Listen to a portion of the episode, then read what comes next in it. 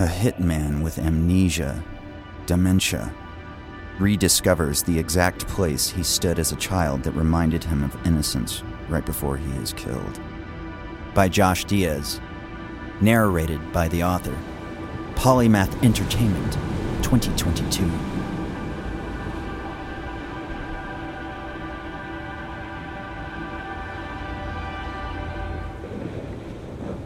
Meridian, Mexicana.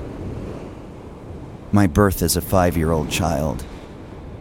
Standing there on the white sands of the beach near the blue house in Condominios Sol y Mar, Acapulco, Mexico. I remember exact places, dates, and times. I am very good with details. That is what makes me an efficient killer a hitman. When I was five, I was living in Mexico with my father, who was there handling his business. Far away from my mother, who he said had died of dysentery at the whore bar where she had worked. I am the son of a whore, I had thought, but dared not ask my father. I am sure if I had asked, he would have killed me. What my father did was handle shipments of oil at the port, with the long road that penetrated into the sea off the southern Gulf shore of Mexico.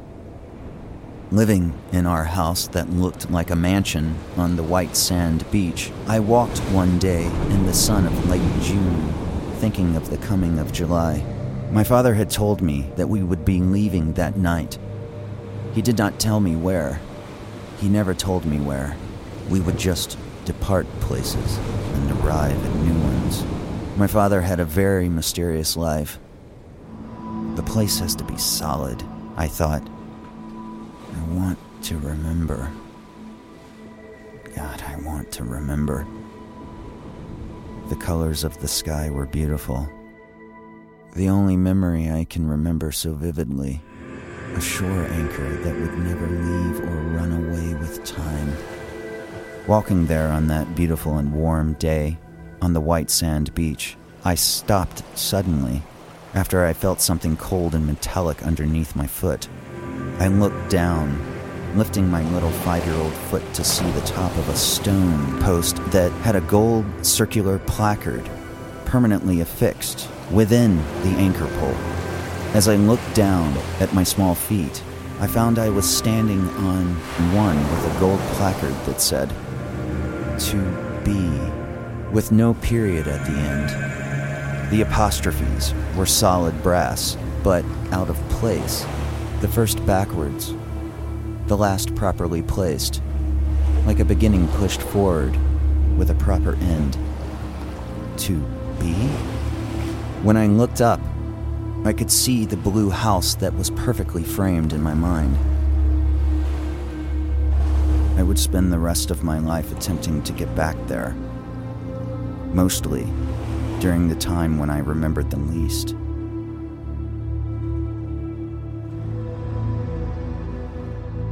How does this younger generation perceive death? The hitman looked at the digital obelisk on the white sand beach by the blue house that showed a flash of digital and real memory of a man who was someone special in the metaverse. His image quickly washed away digitally as a bright, happy mouthed, candied teen said with the brightest voice that he was a man, a special man. Then his image washed away with the white and blue digital bath disappearing from the consciousness of the day, like colored sand, never to be thought of or mentioned again. Gone, like a smell in the wind, flakes of paint, never remembered.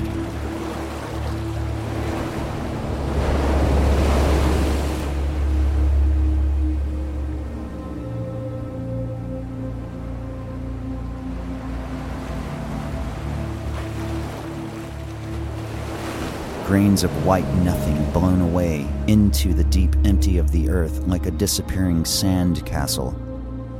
I stood there as an adult, thinking of the colors of life. Life to me was like pulling a long piece of molted snakeskin still attached, slowly revealing the beauty of what was hidden beneath. That was before my head injury. I remember catching a copper snake that had red spots with black circle spots surrounding them. I pulled the molted skin until it revealed the freshest colors of snakeskin.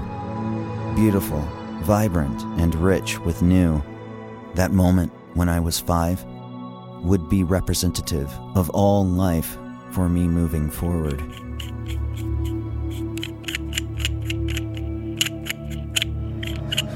No, please don't. I have a son. No, no, don't. Please. No, I have a son. I have a son. Begged the pleading man who was on his knees as the hitman fired his silenced weapon into the head of the thin and hooded man, who was now stiff and twitching as death consumed him. I just, I just had to pull the dead, the dead skin to find life again. life again. If I could move forward without killing, I would. It's the only thing. It's the only thing, though, that can make the pain in my head go away. The hitman is rubbing his head as he stands over the still body of the man he just murdered as the blood pooled around the entry and exit wounds. The, the color and, and the, the light, that reflected in the blood was quite fantastic. The hitman was lost in the beauty of its presence. The, the moment, moment was for the hitman beautiful. But then I began to remember what the man had said before I turned his lights out. I have a son. The hitman looks sad. He turns his head away, but his eyes are still glued to the man on the floor with the blood that looked like living dead art. Rubbing his head again, reminiscent of when I fell off, fell off swing, the swing, hitting my head on that great oak tree root. I am going to talk until I am sure someone can listen. Someone out there, right now, is reading my thoughts. Maybe that Maybe. someone is you. That someone is you. The only moment I can remember that wasn't the pain in my head since that day. A young boy, the hitman, screams wildly uncontrollably as his mother cries as a doctor attempts to examine him. The moment I had let go in that swing, I let go in that moment when I was five. My moment of absolute freedom would equal death for the world.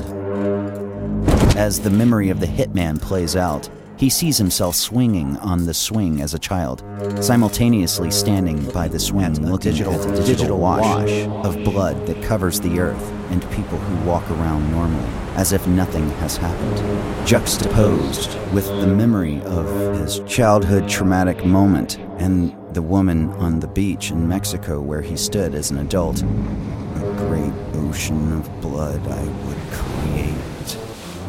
The blood ocean washes away the earth like the digital remembrance of the man from the metaverse. The hitman looks at himself as a child, as the five year old version of himself swings, throwing up his hands like a little angel ready to fly. As the swing seat swung back, the boy, the boy fell forward, forward hitting, hitting, his, his head, head face, face first, first on an oak root between the bridge of his nose and skull. I let go in that moment when I was five. My moment of freedom would equal death for the world. Wait, wait, wait. I already said that. Said that. A wild weekend you had, X, Marissa said to the hitman. X. The hitman says nothing. Marissa X's handler and disseminator of killing tasks, looks with wild fascination at her secret one true love.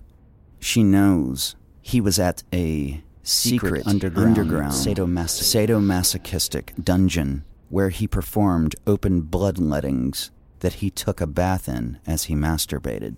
Dark, dark secrets, secrets he was paid Marissa to know. was paid to know. At least, that was what her sick mind imagined when she sent him on assignment. X, the hitman, never said anything. He just received the information and completed the tasks that always ended in someone else's death. Are, Are you, still, still having trouble remembering, remembering details? details? Marissa asked X, who was staring down at his feet as he sat in the chair like a perfectly placed skeleton.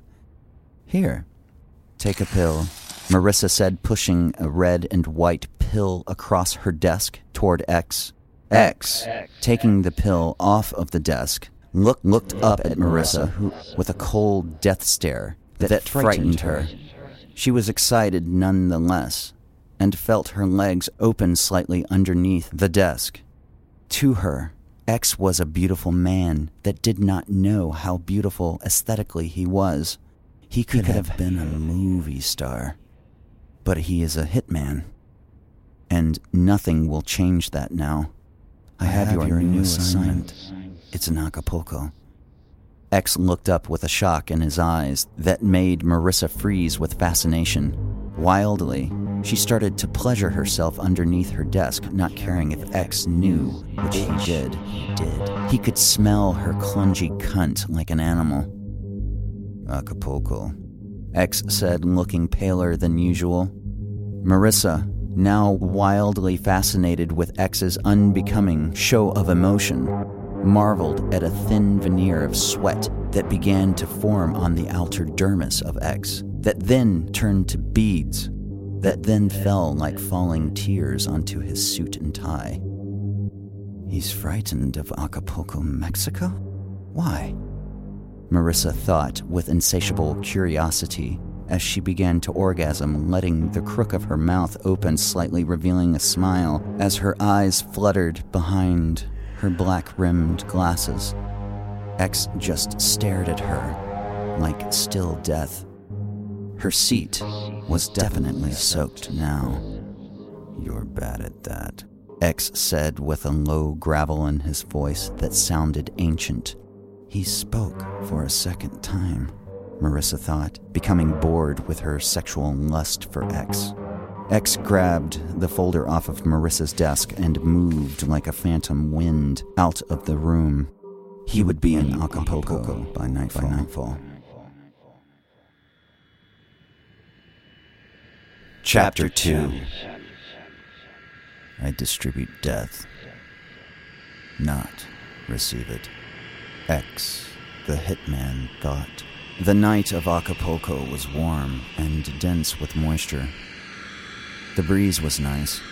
A faint memory of birth flooded X as he exited the private plane that had landed auspiciously, without need of a control tower man's blessing.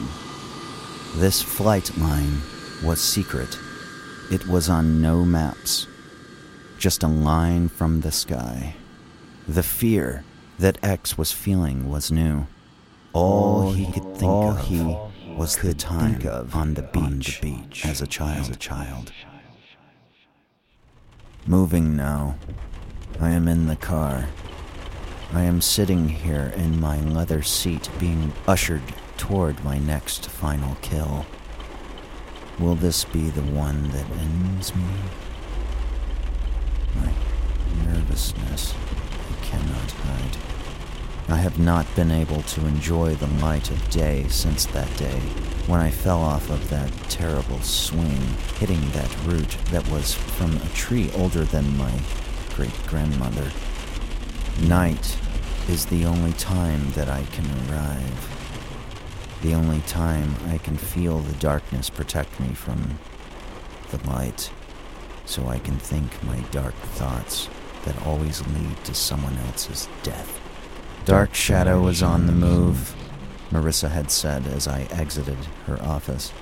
The way she was turning in her chair to the left, with her left foot as her Aeron chair's armrest hit the glass table slowly back and forth, making the sound of wisping brush. A whisper, slowly and methodically. If I ever see Marissa again, I am going to kill her. That wet bitch. I'll make red. As sure as X was born, he would have. But I'll never see her again. That time is gone. What lays before me is an ending.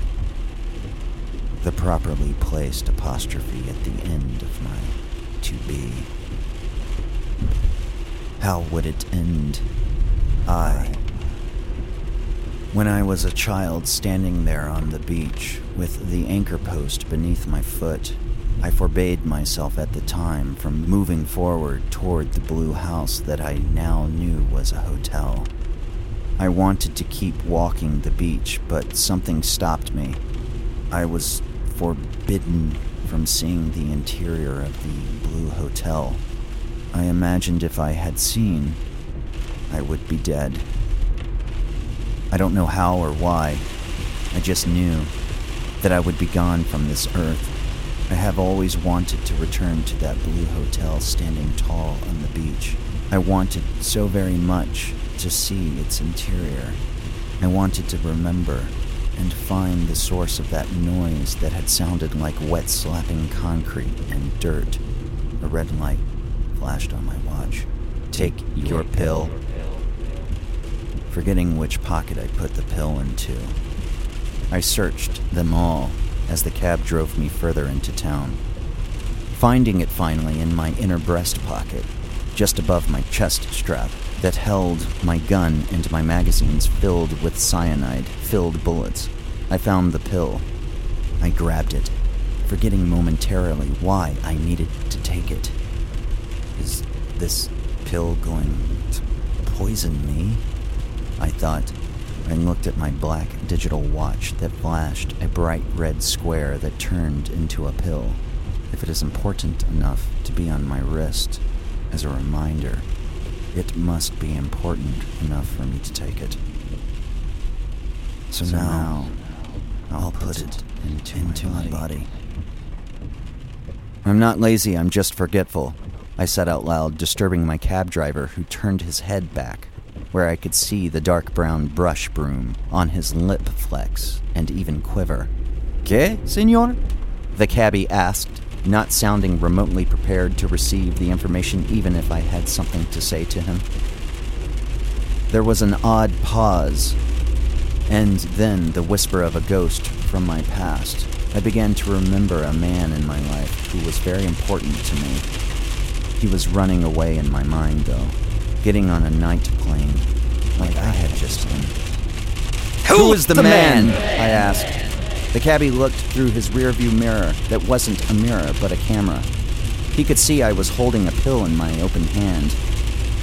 Take your medicine, senor, he said. Looking down at the pill, I waited for my arm to move, but soon remembered I was the one that would have to move it to put the pill into my mouth. I bent my head down, licking the white pill up, swallowing it dry. It was in that moment that I finally knew I was done. I had dementia, and I had to accept it. The reality of death is something that could be fashioned as something admirable and fun in the augmented realities that now surrounded us all.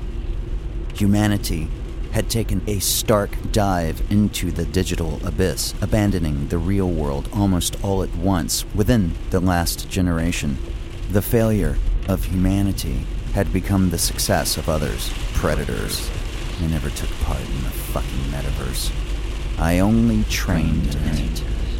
The ability to repetitiously kill someone over and over, making it as easy as dropping off a piece of mail was invaluable to a man like me in the kind of profession that had chosen me after my head injury as a child. The frontal lobe damage on my brain made me the perfect sociopath, I was told by Marissa, who had tried to jerk me off underneath her desk. Her kink was feeling free to do anything she desired when she wanted to. Being in the presence of me, the man who killed at will, when told and not told made her feel wild. It was sex for her. Wild, kinky, whatever, whenever, however. I might as well have been a eunuch because I had no desire to fuck. Death was a very simple reminder that I did not want to procreate. Ever. I had no business returning souls, only giving them their ticket and fare to see God Almighty. The rain against the glass of the cab was soothing. If I were still a child before the head injury, I would have thought it were sad. I see heaven. I see the colors of heaven. I can feel the colors all around me when I close my eyes, releasing me to God's embrace. Death, for me, was beautiful. I wondered if my own death would be beautiful. I wondered if I would be whimpering or staring above with tears of joy in my eyes. My heart is racing. So I know that I am still human and have a desire to survive this death sentence as long as I possibly can. I had never thought so long about my own mortality. The pill must be kicking in. Sitting back against the cab leather, I leaned into the window, glancing with my eyes to see that the cab driver had no rear view mirror. The mystery of how he saw me remained in my mind some time after I had left his presence.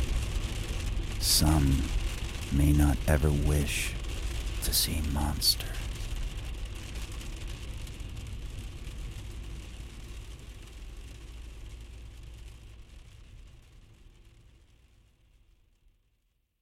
The, the reality, reality generators were everywhere. People needed to improve upon their lives beyond augmented and virtual realities, making the real one whatever, you wanted, you wanted it, it to be. You could, with a pinprick of a shot in your right thumb, get connected to these reality generator machines that looked like standing bone creature sculptures, modeled after a brain synapse, and begin to imagine the world you always dreamed of having. There was a risk, though.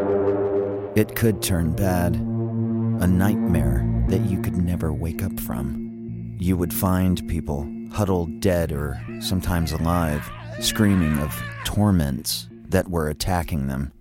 They had the dark inside of them, and they could not turn it off.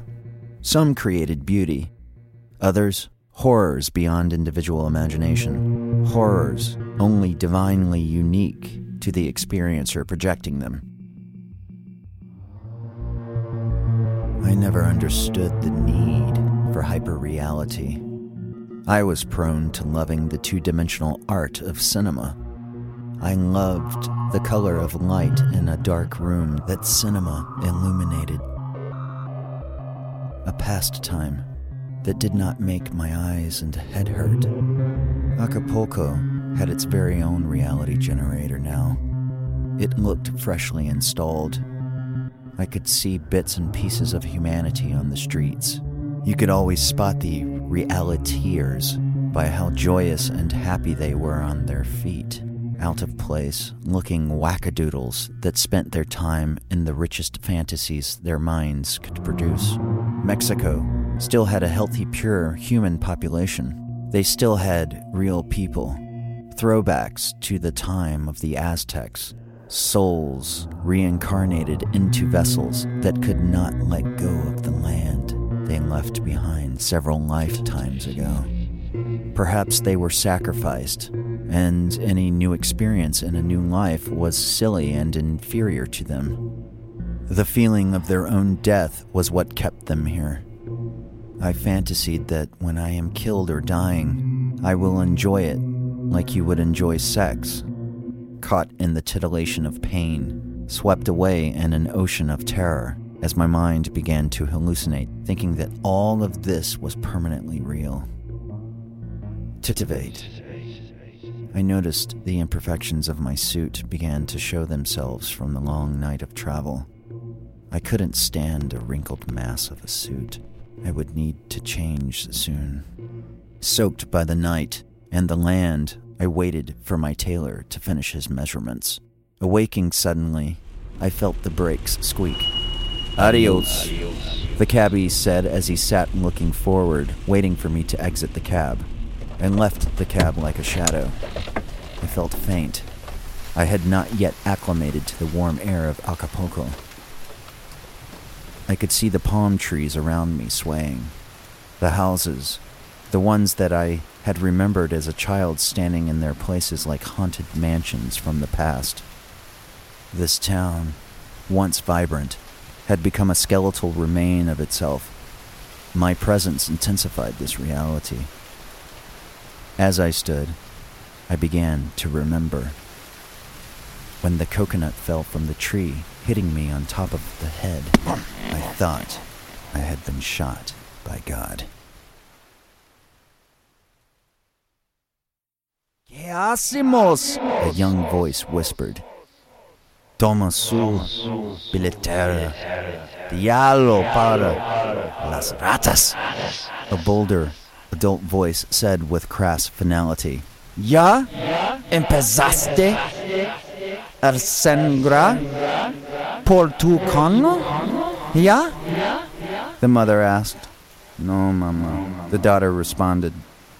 A mother they're asking if his daughter got her period yet. Awake now. When I awoke, the mother screamed, slapping me across the face, pulling a knife, placing it on my throat, about to cut it. I grabbed the knife, kimuraing her arm, making her scream out.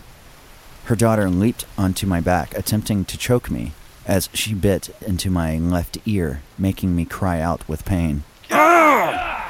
I stood, brushing her off onto her mother and looking at the black blade that was now in my hand. I didn't even remember how I had gotten the knife. The woman, I could see, had scars on her face. Her long black hair couldn't cover them. She looked at me as her daughter hid behind her, looking at me like a wild feral jungle cat. I flipped the knife in my hand, throwing it into the coconut on the ground, blade first, sending it nearly all the way through. The coconut that nearly killed me needed, needed to die first. It had it coming. Then, maybe these two. The mother was startled by the handling of her knife that was wielded by a gringo with such proficiency. delante de mí? The mother hissed wide eyed, now cutting me with the mean slits of her eyes. Así que, miralo. I responded, not remembering that I could speak Spanish. I was automated with my pill injected. I bent over and picked up the coconut that tried to kill me using the blade as a handle. I pulled out the blade and held the coconut above me, letting the water drip into my mouth. I was severely dehydrated and needed to rapidly hydrate. Coconuts were the best medicine to do that. I stumbled toward the beach on the sandy road that was built in between the houses. The Blue Hotel was only a quarter, quarter mile away. When I finally looked at the assignment papers in the red folder, I was nervous. I had never been nervous about an assignment. I didn't know why I was nervous. I didn't trust my feelings with the reality fakery that was ever present. But I did trust my intuition.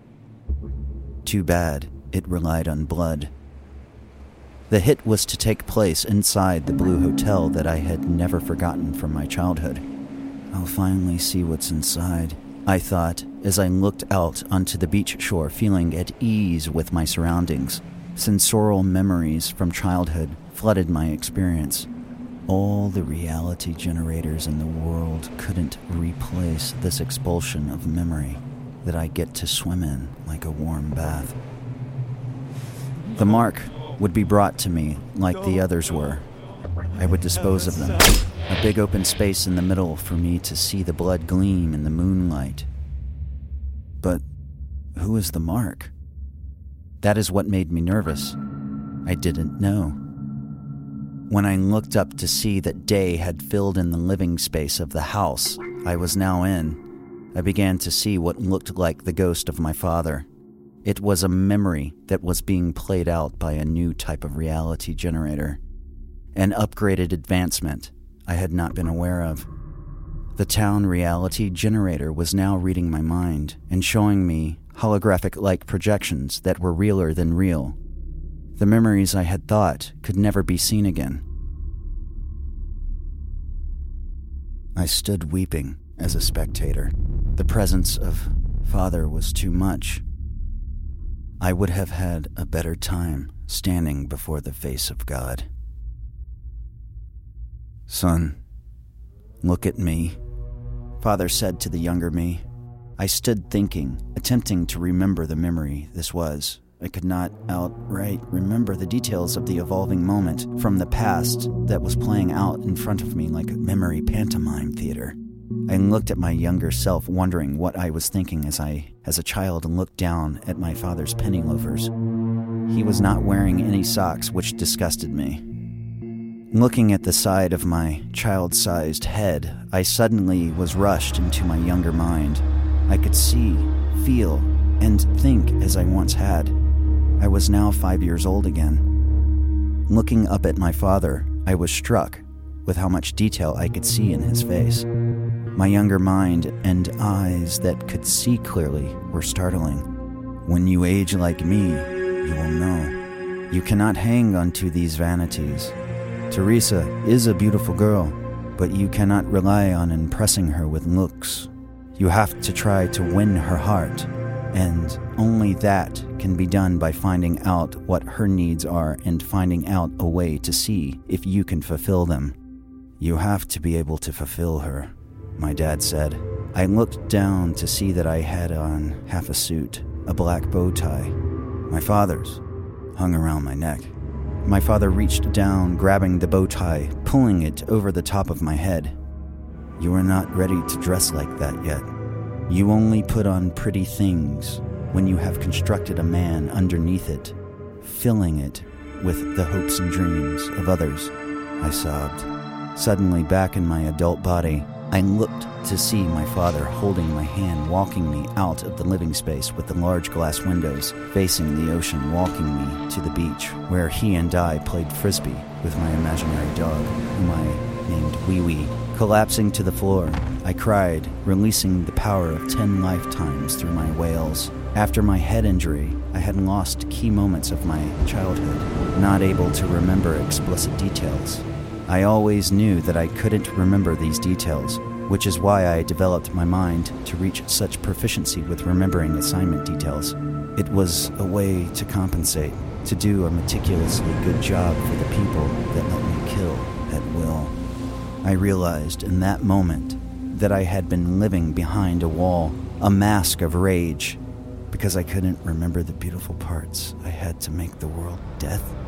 I felt lost, I could still hear my father speaking to me as we played. People today rely on their vanities, their looks. They will age. The ones who have made all their money based on their looks will drive themselves into madness because they won't be able to stop mortality from happening to them. They will age, prune, decay. My father said to me as he threw the frisbee, letting the wind carry it to me like a message from God. I caught it with one hand, smiling at my leaping achievement. Prune, like my hand in the pool? I asked my father, throwing the frisbee back to him. Worse, he responded, giving a smirk like he did when he knew I was learning. That was his great joy, teaching me. The hallucination halted once I had begun to really wail. The memories and reality detail was too much to handle. Flashing over my mind was a message that was at first in Spanish and now in English. It read, Would you, like, like to be permanently unlinked from Reality 4.0? The option to permanently disconnect was presented. All I had to do was think of the answer yes or no. I chose no. I followed my father and younger self out to the beach where the deep of my subconscious memory played out. I wondered how many lives would be destroyed or liberated because of this new intrusive technology. Could be, be good, good, for, for business. business. I thought as I watched my father look at his wristwatch as my younger self stared at his feet, standing between the hard pack wet sand, and the lapping ocean water. I could hear the complaints in my younger mind. I was not able to express myself the way I wanted. I always had something to say, but never the courage to confront my father with my own version of his ideas. I became paranoid, suddenly wondering if others could be aware of me just by my being linked to the Reality 4.0 generator. I looked behind me, wanting to pull my gun. When I turned, I saw the little Spanish girl who had tried to rob me. She was crying with tears in her eyes as she slowly walked forward. Still, with my hand on my gun in my breast jacket, I stared with hard eyes of stone. I looked back to my father, who was standing calmly staring into the infinite horizon of the ocean. I became relaxed myself. I walked up to the little Spanish girl, waiting for her to speak. I spoke first. Chapter 3 Mr. Dips. Here to try and take my wallet again? I said to the little Spanish girl. She looked up at me with streaming tears. No sé, she responded. She did not speak English. She pointed to the front of the house where she ran, motioning me to follow her. When I got to my temporary living room, I found her mother holding copper fixtures while she contorted and jolted her body, obviously having some kind of violent seizure. Ayudala! The little girl screamed at me. I was not a doctor, I was a killer. I have never been asked to help someone in a medical need like in this moment. I stared at the mom who was writhing and contorting with violent jolts. I noticed the little girl kept looking behind me at the beach. I looked back to see my subconscious was still projecting the memory reality of my childhood. Can the little girl see my own mind hallucinate forgotten memories? Wow. I looked at my father, who was smiling at me, the younger me. I then felt a tug on my hand from the little Spanish girl. I turned my head to see her pleading eyes look up at me for help the grace in her eyes, the peace behind the tears. I, I went, for, my, my gun, gun, intending to kill, them, to kill both, them both, but couldn't. I was stopped and looked at my father, who was holding my younger self. The girl could see the memory too. For the first time in my life, I bent down and helped someone in need. I put the mother on a couch she was chanting something in Spanish that I assumed to be a desperate prayer to her God. Grace has no meaning here, I quipped coldly. The little girl looked up at me, smiling, still holding her mother's hand. Any English spoken by me would have been new and fun for the little girl to hear, even though the words were without grace. I didn't like the contrast of realities. I was death. These people represented the clinging onto of life. As I tended to the mother, who refused to look at me, the little girl made her way to the glass window that faced the beach. I looked back to see my father had a butterscotch dipped ice cream cone in hand, with me eating my own. We were both smiling. The little girl was in a trance looking at my father and my younger self connect with the ice cold treat. I could see the little detail of candy bees on the exterior of the butterscotch hardened surface. A new flood of sensorial memories flooded my senses. The Spanish mother gripped my hand suddenly. It was clammy and sweaty. Muerta. No la mates. Mátame. No ella. She said, clinging to me, desperate. She looked at her daughter. I did not understand her words. I could assume it was for me to take care of her daughter. But there was only one word I did understand Muerta. Death. She called me Death. I the mother knew Spanish. what I was. The mother looked over behind me, looking terrified. There was a man screaming and dragging a girl with long, wild hair into the living space. I went for my gun but realized the hair of the younger girl was the hair of the mother on the couch. Her reality was being played out too, only much more traumatic. The man had a razor blade in his hand and began slashing the face of the younger woman. The mother screamed, holding her face that held the memory of those fresh scars. Machalo! The mother screamed as she pointed to the memory. I went for my gun, but that would not help, even if I fired. The traumatic scene played out with the screams ever present and terrifying. I got on my knee next to the woman on the couch and looked at her. She could suddenly see the invisible screen option, like I had seen. She, She screamed, screamed, See! The Mexican man with the razor blade and the younger version of the mother disappeared instantly. Luckily, the little girl had made her way out to the beach and did not hear the screams. She was too busy playing with the younger me as my father watched. I tried to think that the memory of the girl was something that I had mistaken for another girl, but it wasn't.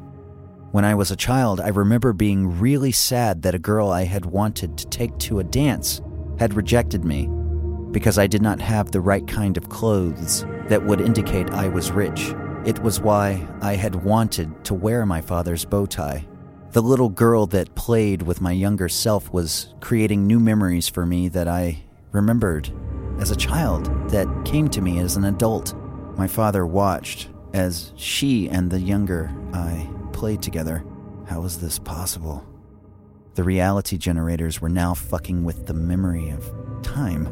I didn't understand if it was my subconscious remembering the moment as it happened, or if the memory of me had created the new memory and I was just becoming aware of it. Eight. The number eight appeared in my mind. It was the number of the ice cream cart that my father and I had frequented. It was the cart that had the ice cream dip machine. I felt a flood of new memories. My father was holding the hand of my younger self and the little girl now. They were walking in between the beach houses toward the ice cream cart that was now across the road. I followed. The cart was there, but I didn't know if it was there in present time. There was the big eight on the cart now. I remember this. I suddenly hated technology. It felt perverse. Messing with time and memory of events was no way to have fun. At least not for me.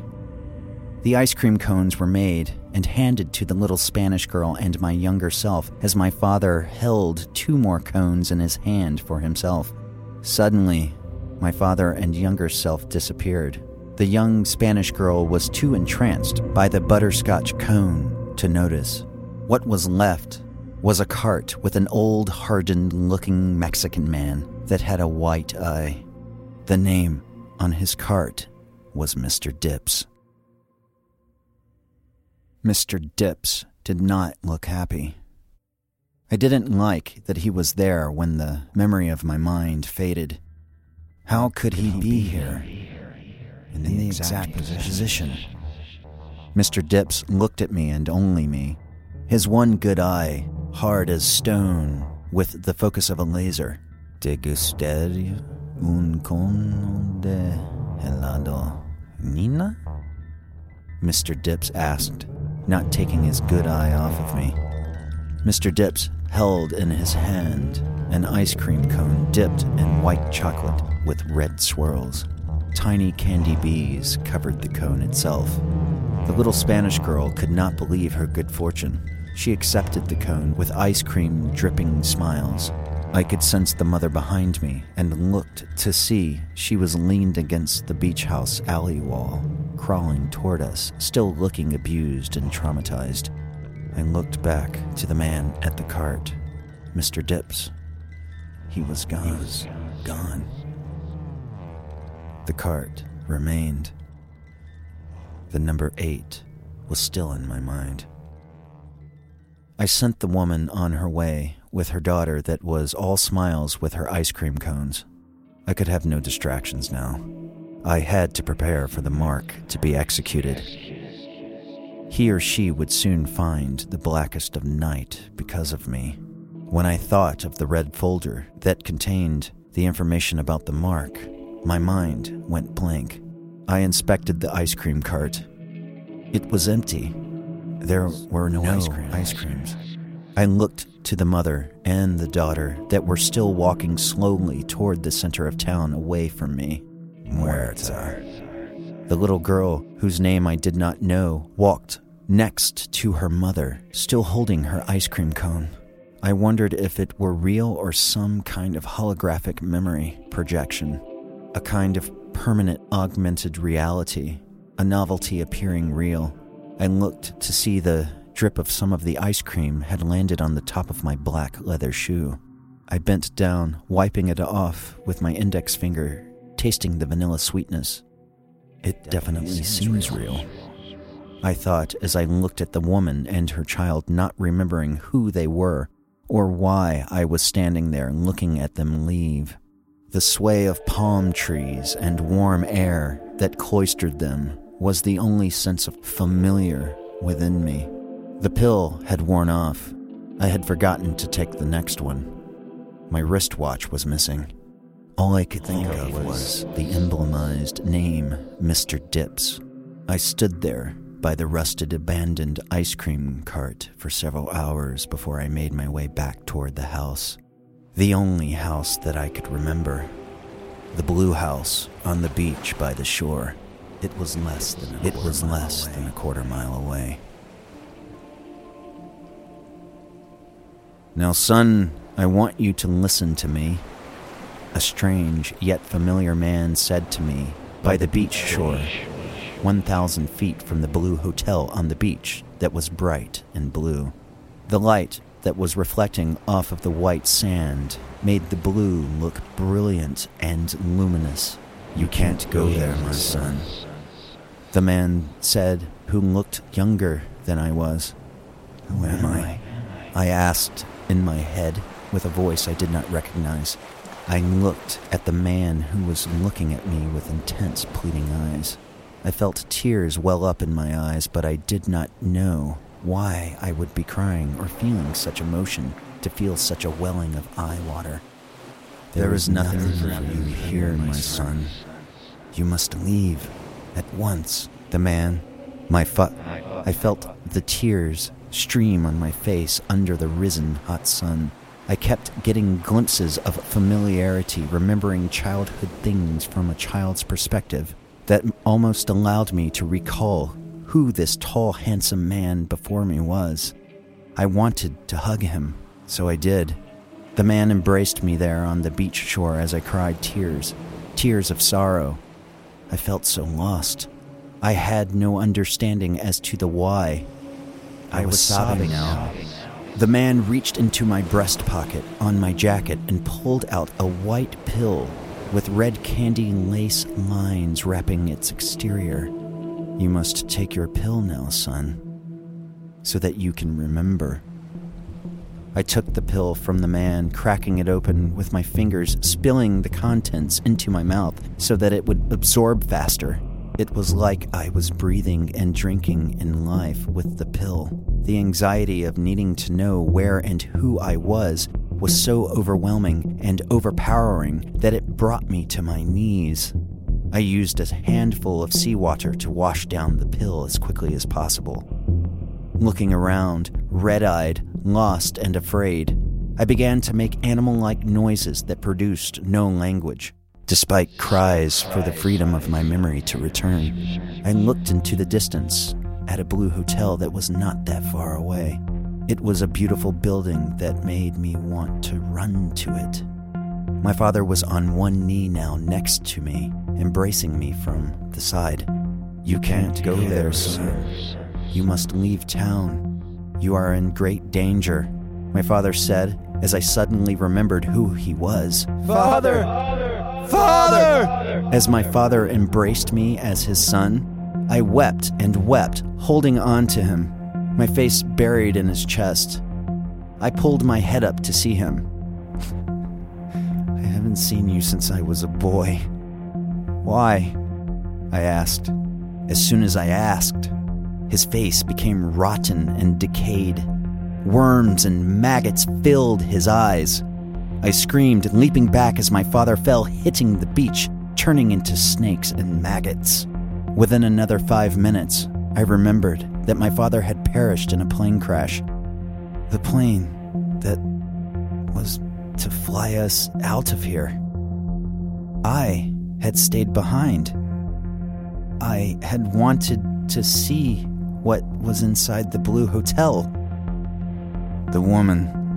I remembered the woman on the beach when I had discovered the shore anchor with the bronze emblem that had to be solidified in its shine. She had been the only woman on the beach that day that I discovered my fate. My father left me with her, telling me that he had to go on his trip without me.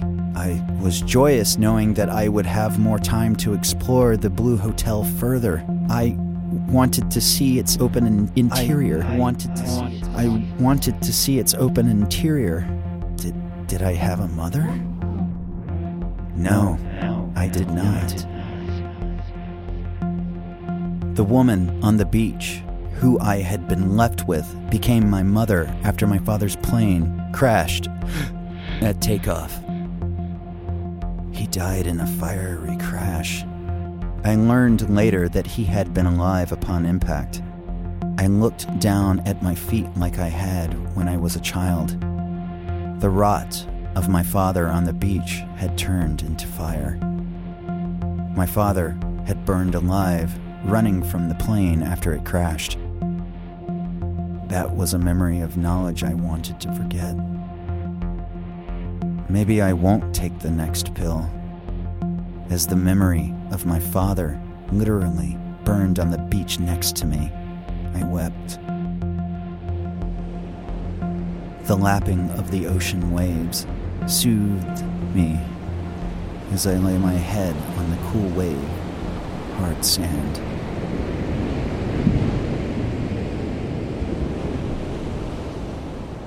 These little pieces of her are everywhere. These, little pieces, pieces of her are everywhere. The despondent mother had said to me when she caught me having just killed her young daughter. What the mother did not know was that she was next.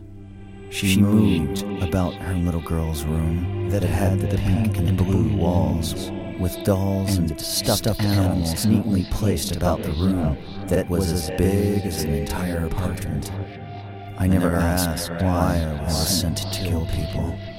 I just did it. If I was given the order to kill you, to kill you, you would be killed. Would be killed. I should have killed the mother immediately, but I didn't. I watched as she neatly tidied up the pieces of brain and skull and placed them back on her daughter's head, attempting to put her favorite porcelain doll back together again. I stood in the dark shadow of the room as I stared at them. The mother bent over meticulously, placing the skull back in place, like she were configuring a puzzle. Nothing will save you, she said to me with her back facing me, hunkered over her broken and destroyed daughter's head. I raised my gun, thinking she maybe had a gun herself, or maybe she had a security person I wasn't aware of. But I knew there was no, there was no such thing. I performed my work based on thorough information that was insurmountable. I remember feeling a chill of some dark emotion the stillness in the mother's voice, the fact that she was not crying was odd to me. People plead. They beg. They scream bloody torments in an attempt to save themselves. I, I felt bested in that moment. I looked around the room, realizing I had taken a precious life of someone. When I looked back at the woman, she was standing in front of me standing in the light, looking right into my eyes, with her head tilted down at an angle. From the darkness, I raised my Silence FNX 45 Tactical and fired the last bullet I had fired, exploding her skull, spewing out her brain, all over her neatly and tidied daughter that had a collected pile of skull and brain. The mother fell back onto her daughter, they looked like they were sleeping in a field together. Colors of, synesthesia, light filled my mind. Hmm. Hmm. Hmm. I. I couldn't stop staring at the collected bits of brain and skull from the little girl that the mother had collected. In that moment, I felt like putting my own gun into my mouth and dying with them. I could be a husband and father to them in the afterlife, I had thought. I unscrewed the silencer and put the gun in my mouth. My watch began to beep red and green. It was time to call back to home base and let them know that job had been completed. All I had to do was press the green on the wristwatch. I pulled the gun out of my mouth and looked at the room that had been made dead by my hand. It was then that I knew that I was in trouble. I was growing a conscience. Nothing will save you. The mother suddenly appeared in front of me, holding the head of her daughter, cradled in the crook of her arm. I awoke on the beach with the surf nearly drowning me and looked to see the sun was setting. It was time to see what was inside of the Blue Hotel on the beach. I could hear the laughing of a playful mother and daughter in the short distance, not too far away. Chapter 4 Family Time. As I walked toward the Blue Hotel on the beach, I began to feel nervous. My heart was racing. There was a gringo mother and daughter playing on the beach, running, playing tag with one another. Blood stained their clothes. Their skulls were knot together at the backs of their heads. I was horrified. I knew I shouldn't feel anything, but I did. My watch kept flashing red. I didn't know what that meant. Who am I? Who am I? Why, why am I here? I kept walking toward the Blue Hotel on the beach like it were a guiding light that was going to save me from the torment and pain that I was feeling. Stiff feelings that I couldn't remember why they were there inside me. The wind was not present. It was usually still and calm. The mother and daughter began circling me on the edge of the surf, laughing iconically. They swirled around me. The mother grabbed my left hand, the little broken girl my right. They began to twirl me on the beach. The mother's white eyes and the daughter's missing left eye, the one that I had shot to end her, made me cry out in horror. The mother laughed like she could laugh for eternity. It was a jeering laugh that made my blood run cold with envy. Envy? I asked myself internally. I began to puke as we spun in a hand holding circle. I, threw, threw up, blood. blood. I suddenly remembered I had to take my pill. I reached into my jacket pocket to feel that they had dissolved when the surf had enveloped me on the beach. I licked my fingertips in an attempt to get some of the pills into my system. I could taste the bitterness of the pills. Sparks of memory began to flood my mind. Why was I envious of the woman? I thought. The stillness of the ocean and the air was unnerving to me. I felt out of place. The woman, who I realized finally was a holographic projection from my subconscious displayed by the town's upgraded reality generator, looked right into my eyes, holding the back of her head so her brain would not fall out of her broken skull, which I had caused so long ago. You wish to be dead, she said. I shook my head no. I was stunned to find that I had not ever thought of my own death.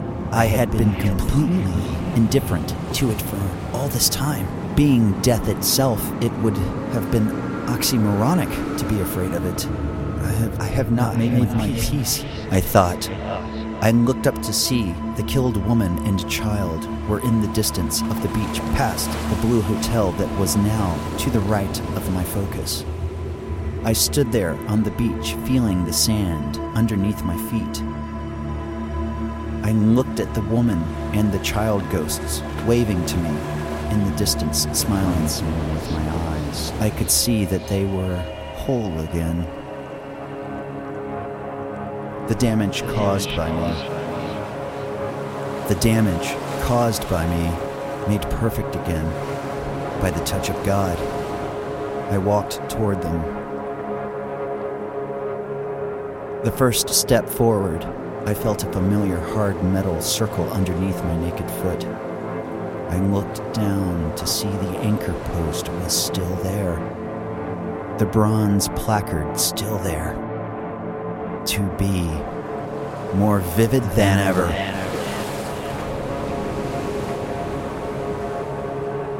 I looked toward the hotel's center grand opening that was meant for community to be set in front of the beach.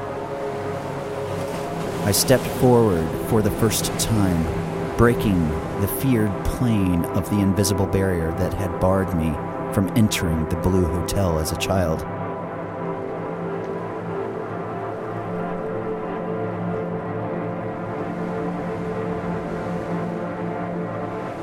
I looked at the mother and child I had killed in the distance.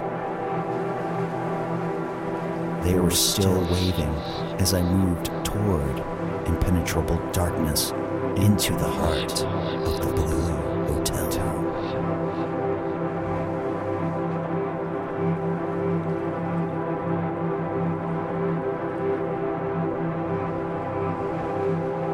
Chapter 5 The Blue, Blue Hotel. I felt lifted by invisible forces. I felt very light, free. The heaviness of my existence was lifting. Better live it up quick, quick, I thought. I couldn't tell anymore what was real. The reality generators were fucking everything up for me, making ethereal sacredness an abominable novelty. Is this the next stage of my evolution? My. Chanc? Chanc. Chanc? Chanc. What's Chanc? One step felt lighter than the next. It was as if someone were walking for me, performing the skeletal movement on my behalf. I felt like I was on a ride. I stood before the gray concrete steps that hovered above the beach shore as the waves began to move at my feet. The, tide, is coming in. Get, up, there, quick, my inner voice encouraged, sounding like it had when I was a child. The stillness was becoming deafening. The sound of the waves disappeared. Chink. Chink. Chanc. Chanc. I looked over to see my younger five year old self helping me find my grip on the concrete steps. Bright eyed and happy to help, I was startled to see the bright light in my eyes that had once been with me before the head injury. I felt darkness. I felt I was the dark. Hurry! You have to go meet him, younger me encouraged adult me as I stood on the lowest rung of the concrete step. Meet who? I thought. Chang! Chang! Younger five year old me yelled, smiling and giggling as he ran off into the surf, disappearing into the ocean that looked chaotic. For only a moment, I thought the ocean had turned red. The red splashing. I turned back to face the blue hotel that now stood like a monolith over me. With each step, I took up the concrete steps that were slanted by the washing away of its base by the impending ocean. I remembered the shored anchor post with the bronze medal encrusted on its top. To be. I felt the apostrophe end was now facing me. The Blue Hotel was the end of a propelled journey into the living hegemony of smiling minds. I could see into the heart of the Blue Hotel now. It was as dark as me inside. I stood on solid ground now, stumbling, stumbling toward, toward the abyss, the abyss. A thrill, a rush of my heart enlivened me, causing the crook of my mouth to raise into a smirk. Each step toward the Blue Hotel was a profound victory of human achievement. I felt childlike again as my invisible angels hoisted me toward, taking walking actions that brought me closer to the Blue Hotel's base steps. The Blue Hotel appeared to be empty, abandoned, not kept to the high standard that I had remembered it to be. It's, It's not, not the the exterior, exterior. it's, It's the, interior, interior that makes a man. My deceased father said, walking past me, holding a silver tray of shrimp, wearing a maitre d's outfit. I watched as my father walked directly into the ocean, holding the tray of perfectly placed shrimp bowls on the tips of his right hand. He too disappeared into the surf. Another momentary disturbance underneath the ocean surface that turned red. Father. Father. Father. Father. Father. Father. I cried out, caught between two persons inside, sounding like a duplicity of momentary schizophrenic wails. Part of me was inhuman, a dark aberration of killed off brain cells that had been my humanity before my head injury. Those cells felt like they were coming back to life. Maybe the reality generators are healing my mind. I looked to see me standing as a teenager.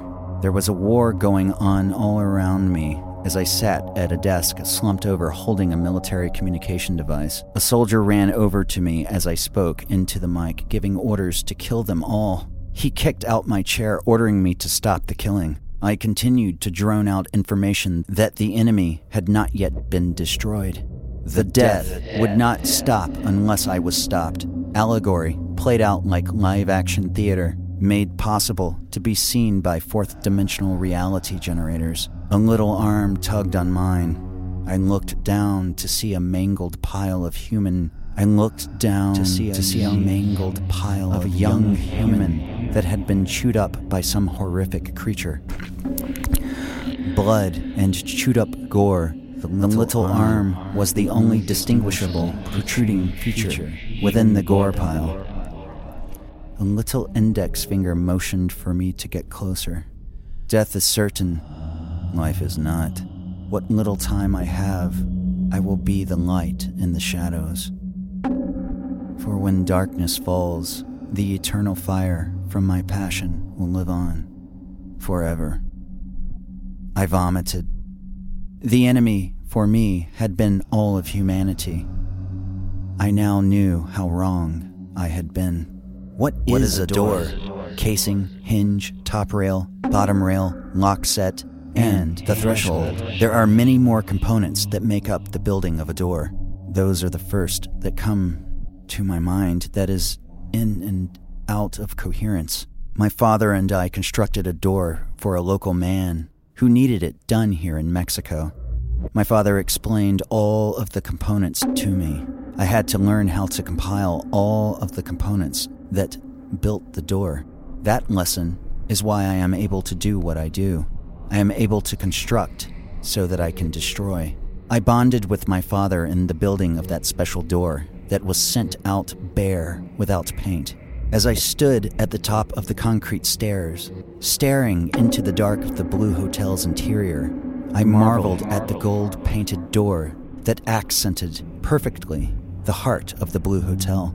I felt like I were the sole witness to seeing the gates of heaven as a living human. In my mind, I was now seeing the unseeable, the interior of the myth that I had made up in my mind. Fate stood before me, the door I now recognized. I hadn't seen it since I was a child. I, could, feel, the familiar, invisible stoppage of will. I could not take any further steps toward the gold door that my father and I had built so long ago. I felt, I, were staring at a door that had been built by ghosts. People I had known briefly and intensely that were long dead, like people from another lifetime. I felt the inspiration that propelled me in life up to this point diminish and fade, as if, it, were, sand blowing away in the wind. Chapter 6 Chanc. The hidden world stood before me, laid behind the door I created decades ago with my father. Exuberance, thrilling, exuberant exasperation. Right now, I was supposed to be taking care of something important. I couldn't remember what that was. A task? The waves on the shore sounded far away like from another world. The cauldron of the open interior of the Blue Hotel shielded me from prying eyes that were scarce to begin with. Beautiful beachfront property seemingly abandoned with time. A benefactor who built this kingdom only to abandon his people. Cenk. What is that? My mind whispered to me. Bloody images of death by my hands filled my waking memory. I could see me killing over and over, my heart racing faster with each imagined kill. I should be comfortable with this, I thought, staring at the gold door with the silver handle. A cloud moved in between the sun's rays and myself. The blue hotel's open interior became dark with ominous shade. There was the sound of a single drip. My head turned to the left slightly to see what my instincts were telling me was wrong. I didn't fully turn around because my eyes were glued to the gold door with the silver handle that was at the heart of the Blue Hotel. How am I to do what I must now do? How am I to do what I must now do? I thought, remembering my childhood fears as a kid. The fears did not let me move past the anchor post with the gold medal encrusted on its top. What am I supposed to do? What am I supposed to do? Kill? There was a shuffling sound of a foot scraping concrete behind me. This time, I turned to look only to find a silenced HK 45 pointed at my head. My eyes glanced at the dark exterior of an old man's head. I recognized the head. It was Mr. Dibbs. Had I survived the bullet that penetrated my skull and exploded the back of my head in less than a second, I would have screamed his reveal to the heavens. The color of the day turned red and gray. I fell back still, momentarily conscious, as my body spasmed, looking back and up at the gold door that was now opened. I could see into its darkness. Colors of light, twinkling night, that began to fade to black. I looked as long as I could before death enveloped me. I looked. My last utterance before I left this earth. Finn